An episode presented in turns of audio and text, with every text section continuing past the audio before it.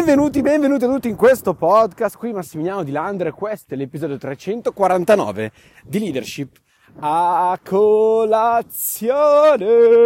Oggi eh, voglio parlarti dei 5 livelli della leadership, ma voglio andare a focalizzarmi in particolare su uno degli errori più grandi che i leader fanno in generale quando costruiscono un'organizzazione, ossia il distaccamento dall'organizzazione una volta ottenuto un buon risultato.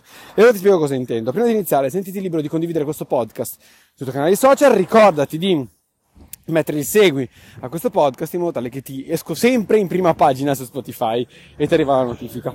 Ora, cosa intendo che il leader si distacca quando ottiene un risultato e perché questo è deleterio nell'organizzazione? Partiamo dal presupposto L'organizzazione ottiene risultati primariamente all'inizio della sua carriera di questa organizzazione solo ed esclusivamente grazie al leader. Nel senso che, dai, parliamoci chiaro, è il leader che trascina tutto, è il leader che trascina le persone, le persone seguono semplicemente quello che lui dice, come giusto che sia, e i risultati vengono ottenuti. Cosa succede però? Che sicuramente nell'organizzazione ci sarà stata qualche persona in più rispetto agli altri, che ehm, diciamo si fa vedere, ecco, ehm, e sembra quasi che sia più forte rispetto alle altre persone. Succederà quindi che il leader giustamente legherà di più a livello relazionale con questa persona e magari ottenuto un determinato risultato, inizierà diciamo a distaccarsi dal resto dell'organizzazione e stare più vicino solamente alle persone che hanno ottenuto più risultato. E tu mi dirai, Massima, questo è giusto, perché un leader deve dare, valo- deve dare potenza alla potenza. Vero? Ma non sono solo i risultati a fare la differenza molte volte.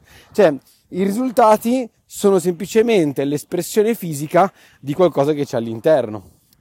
Questo vuol dire che tutte quante le altre persone dell'organizzazione potenzialmente possono ottenere quegli stessi risultati.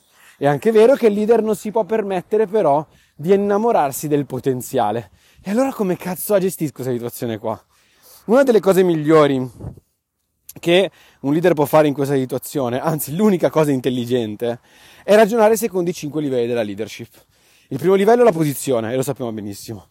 Il secondo è la relazione, il terzo è la produzione, il quarto è la crescita, lo sviluppo della persona e il quinto, vabbè, è l'integrità. Lasciamo perdere l'integrità che siamo a un livello troppo alto a questo punto della carriera di questa organizzazione, ma cosa succede?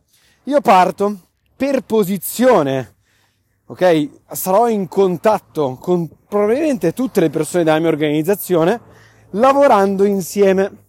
Lavorando insieme cosa si instaura? Si instaura per forza una relazione. Perché? Perché è normale, magari ci becchiamo per lavorare, magari nei momenti di pausa ci beviamo un caffè, ci facciamo due chiacchiere, ci raccontiamo delle cose personali, quindi entriamo in relazione io e te e quindi c'è relazione. Questa persona vuole spingere, spinge perché abbiamo una relazione, lavoriamo insieme, c'è bella sinergia e quindi c'è la produzione e otteniamo risultati. Una volta ottenuto i risultati, cacchio, magari ho fatto veramente risultati enormi, 3-4 persone si sono eh, distinte rispetto agli altri e da buon leader dico adesso devo creare altri leader, che è vero, eh? Ma in questo caso molte volte persone spinte dall'ego cosa fanno? Si allontanano dal resto dell'organizzazione perché tu adesso hai un grosso risultato, ok? E iniziano a comunicare solo con questi leader sotto di lui, sotto di lei, se sia questa persona, ok? E inizia a sviluppare solo questi leader, allontanandosi dal punto di vista relazionale dagli altri. Quindi cosa succede? Che se magari eh, il terzo mese hai fatto X fatturato e le persone hanno spinto perché giustamente tu avevi relazione con tutti e si è creata una bella sinergia di gruppo, sei mesi dopo, dove, dopo che tu hai iniziato, e per tre mesi magari non ti sei, tra virgolette, cagato più nessuno a parte quei 3-4 sotto leader, cosa succede? Succede che le altre persone iniziano a dire ma sai, non è che mi va più molto di produrre per questa persona, perché non stanno più ragionando produco per me stesso, ok? No, stanno ragionando col produco per questa persona. Si sentono un po' il classico dipendente, ok? Ed è qui che la maggior parte delle organizzazioni si inchiodano. ok? Nel network in particolare si inchiodano qua la maggior parte delle organizzazioni perché si tende a dare eh, potenza solo ai leader espressivi che si sono espressi sostanzialmente in qualche modo e non si cerca di tirare fuori il potenziale delle altre persone, si pecca nella creazione di relazioni con gli altri. Infatti un leader da solo ti fa 30-40 mila punti, per, esempio nel, nel network, 30-40 mila euro di fatturato. Se vuoi andare oltre, eh, devi avere un'altra strategia. La strategia qual è? Non è una strategia. Cioè, per paradosso, tutte le organizzazioni si basano su una cosa, sulla sinergia. Cioè, e se manca la sinergia, manca tutto.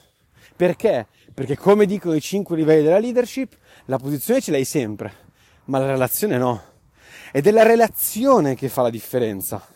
Nel momento in cui tu crei relazione con qualsiasi persona della tua organizzazione e la crei in modo genuino, non perché pretendi che tra due mesi quello fatturi, ok? Ma perché semplicemente fa parte del tuo team, fa parte della tua organizzazione, fa, è giusto farlo sentire parte di un sogno, perché ha deciso di far parte del sogno, ok? Allora a questo punto, quando tu inizierai a creare relazioni con queste persone, il business qualsiasi cosa sia, l'organizzazione cambierà, si creerà sinergia. E quando tu farai una chiamata all'azione, le persone saranno pronte per farlo. Per occhio, come sempre, le relazioni vanno costruite in modo sano, in modo chi se ne frega del risultato che porterei a casa. Cioè non mi interessa se magari non so, siamo uh, una serie di uh, agenti immobiliari, non mi frega se il ragazzo X Gino, ok? Poi non mi porterà mai nessun mandato a casa, non venderà mai nessuna casa. Ok, non mi interessa. A me quello che interessa è far sentire Gino parte di questo team, parte di questo gruppo, in qualche modo. Ok? Ora, questo ti permette sostanzialmente di creare sinergia nel team e per forza di cose i risultati arriveranno.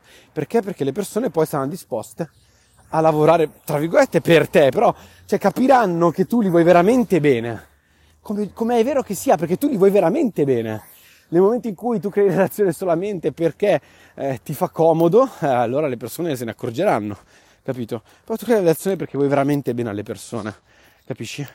Ecco, questa fase è fondamentale è la fase dove si inchiodono tutti quanti i leader. I leader nascenti, eh. Cioè, la differenza tra un leader buono e un campione in questo è che il leader buono è bravo a far ottenere qualche risultato a qualche persona della sua organizzazione. Il campione invece è bravo a far sentire tutte le persone della sua organizzazione parte del suo team. E questo fa tantissima differenza. Li fa sentire parte di un sogno, parte di qualcosa di più grande. E questo, fidati che farà la differenza nella tua organizzazione. Ok? Io ti mando un bacione gigantesco e ci sentiamo alla prossima. Ciao!